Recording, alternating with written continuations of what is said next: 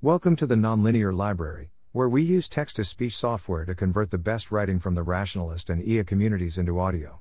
This is Slack and the Sabbath, Part 3 Play in Hard Mode, published by Zvi. Epistemic status Love the player, love the game. Also consider playing on easy mode. Raymond Arnold asked me, Why do you insist on playing in hard mode? Hard mode is harder. The reason to play in hard mode is because it is the only known way to become stronger, and to defend against Goodhart's Law. Strategies that work in easy mode won't work in hard mode. The key idea of hard mode is to keep your eyes on the prize. You know exactly what you want. You can't munchkin your way to getting it. Once you start aiming to make a number go up, or get a check in the right box, you have lost sight of the thing you actually want. Proxy measures lead to failure, your value is fragile. That number correlates to what you want, but only insofar as you're aiming for the goal and not the number. If you break the spirit of the exercise, all is lost. Your values have been hijacked. If you fail to develop skills along the way, you have missed the point, because the game has no end. I. Consider playing guitar in rock band. You must choose whether to play in hard mode. If you do, you will fail a lot.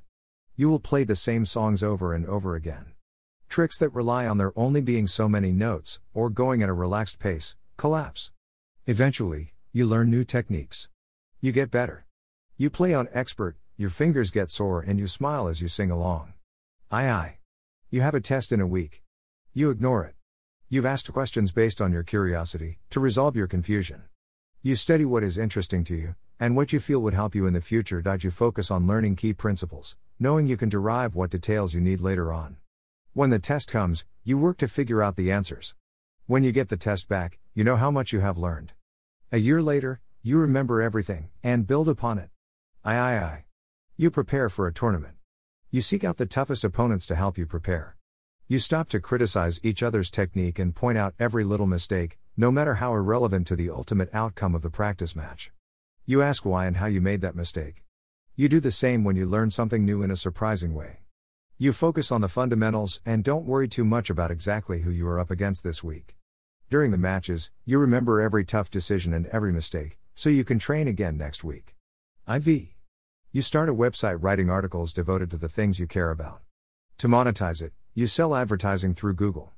It does not pay much at first. You keep at it, attracting a small but devoted readership. Some were already your friends, others soon join them.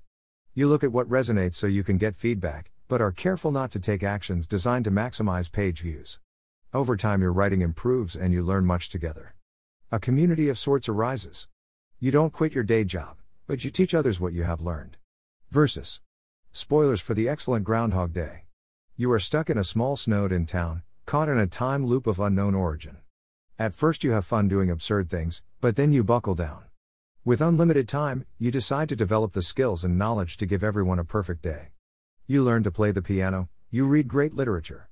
You listen to and remember the stories of everyone in town, and grow fond of them, learning what your opportunities are to engage in small acts of kindness. At the end of the day, after sufficient iterations, you know you will be proud of your accomplishments, because you've made yourself and the world better, and you just might impress the hell out of your crush. If the loop continues, you can do it again. Results not guaranteed. You are unlikely to be in a movie. Local maxima may or may not be sufficient. Interlude. VI. Your help your friends move. With time and practice, your group of friends gets quite good and reliable. Anytime, day or night, if someone needs to relocate, you'll all be there, no questions asked. You call yourself the Midnight Movers. Most of your stuff arrives safely at its destination with a minimum of fuss, and you order everyone pizza. Your group draws closer together, and eventually tries going into business together on an unrelated matter. VII. Medium spoilers for The Good Place, highly recommended, skip this if you haven't seen it yet. You have an idea for a television show about a group of strangers who arrive in a mysterious place that plays by very different rules than our reality. You figure out exactly how this place works, plot everything meticulously, and lay out mysteries for the characters and viewers to uncover slowly over time. You use flashbacks that parallel events to examine and deepen the characters. Your production values are top notch and you produce great television. Your show is not a smash hit, and you know exactly where you are going with all this, so you don't waste a minute, keeping your seasons short. In the end, it all fits together, and the journey was still pretty great on second viewing. 8. Despite the terrible odds against you, you decide to strike out and open a fine Italian restaurant. Your dishes are sublime, but you soon learn that is but a small part of a successful enterprise. You must hire quality staff, arrange logistics across many suppliers, draw in customers, and much more. Each step of the way, while ruthlessly keeping costs in check, you answer the question of what you would want your place to be like, and evolve your menu to offer a small selection of the best things you can affordably make. You get to know your customers by name. A casual observer would think you almost dislike money, as you can barely tell from the outside that there is a dining establishment there at all. Slowly word spreads among the cognoscenti, who show up and order the wine. Business is good enough. You get to keep working on perfecting your art. IX. You have something to prove. To yourself. Refuse to hire a cleaning service, ever, even though it's totally worth it. Minimal applause lights. Tell the job interviewer your true strengths and weaknesses. If they don't hire you, you didn't want the job. Keep looking. Find people to come to your meetup by promising them interesting intellectual discussions and a community devoted to truth. Refuse to pirate music, television, movies, software, even when the owners are being kind of a dick and won't sell it to you. When you are in power, respect a minority even when you have the votes, don't change the rules to pass the laws you want. Strengthen free speech rules, and don't silence those you disagree with, lest they do the same to you. Write carefully as you fill out the forms. They might look like bureaucratic nonsense, and no one is likely to ever read them, but you should get this straight and cultivate good habits. Learn to speak the language. At your meetup, welcome challenges to in group principles, so your group will be viewed better and feel more welcoming to and attract more members who seek the truth more than they demonstrate membership in the in group. Show other people what to do by example. For demo day, you show what your system can do and hope that you can keep building it. For that, you need funding. X. Dismayed by terrible things, you devote your life to the promise of artificial general intelligence.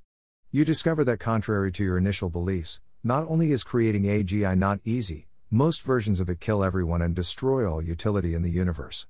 Explaining this is super hard. None of your explanations work.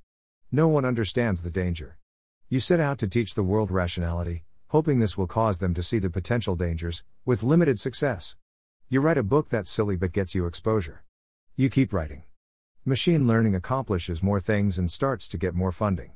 People start to come around to AI being dangerous, but mostly for the wrong reasons, so you don't expect anyone to take the right precautions, and fear the world is doomed. You think that when they arrive, it will be far too late to correct for safety problems later.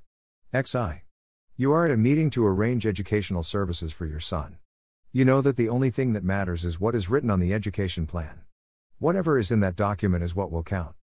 Still, you cannot let the numerous falsehoods and stupid things pass, even though you realize that if you just play nice, they are going to put down on the piece of paper the thing that you want on the piece of paper.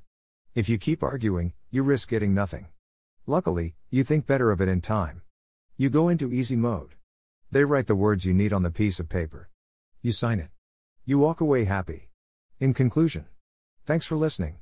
To help us out with the Nonlinear Library or to learn more, please visit nonlinear.org.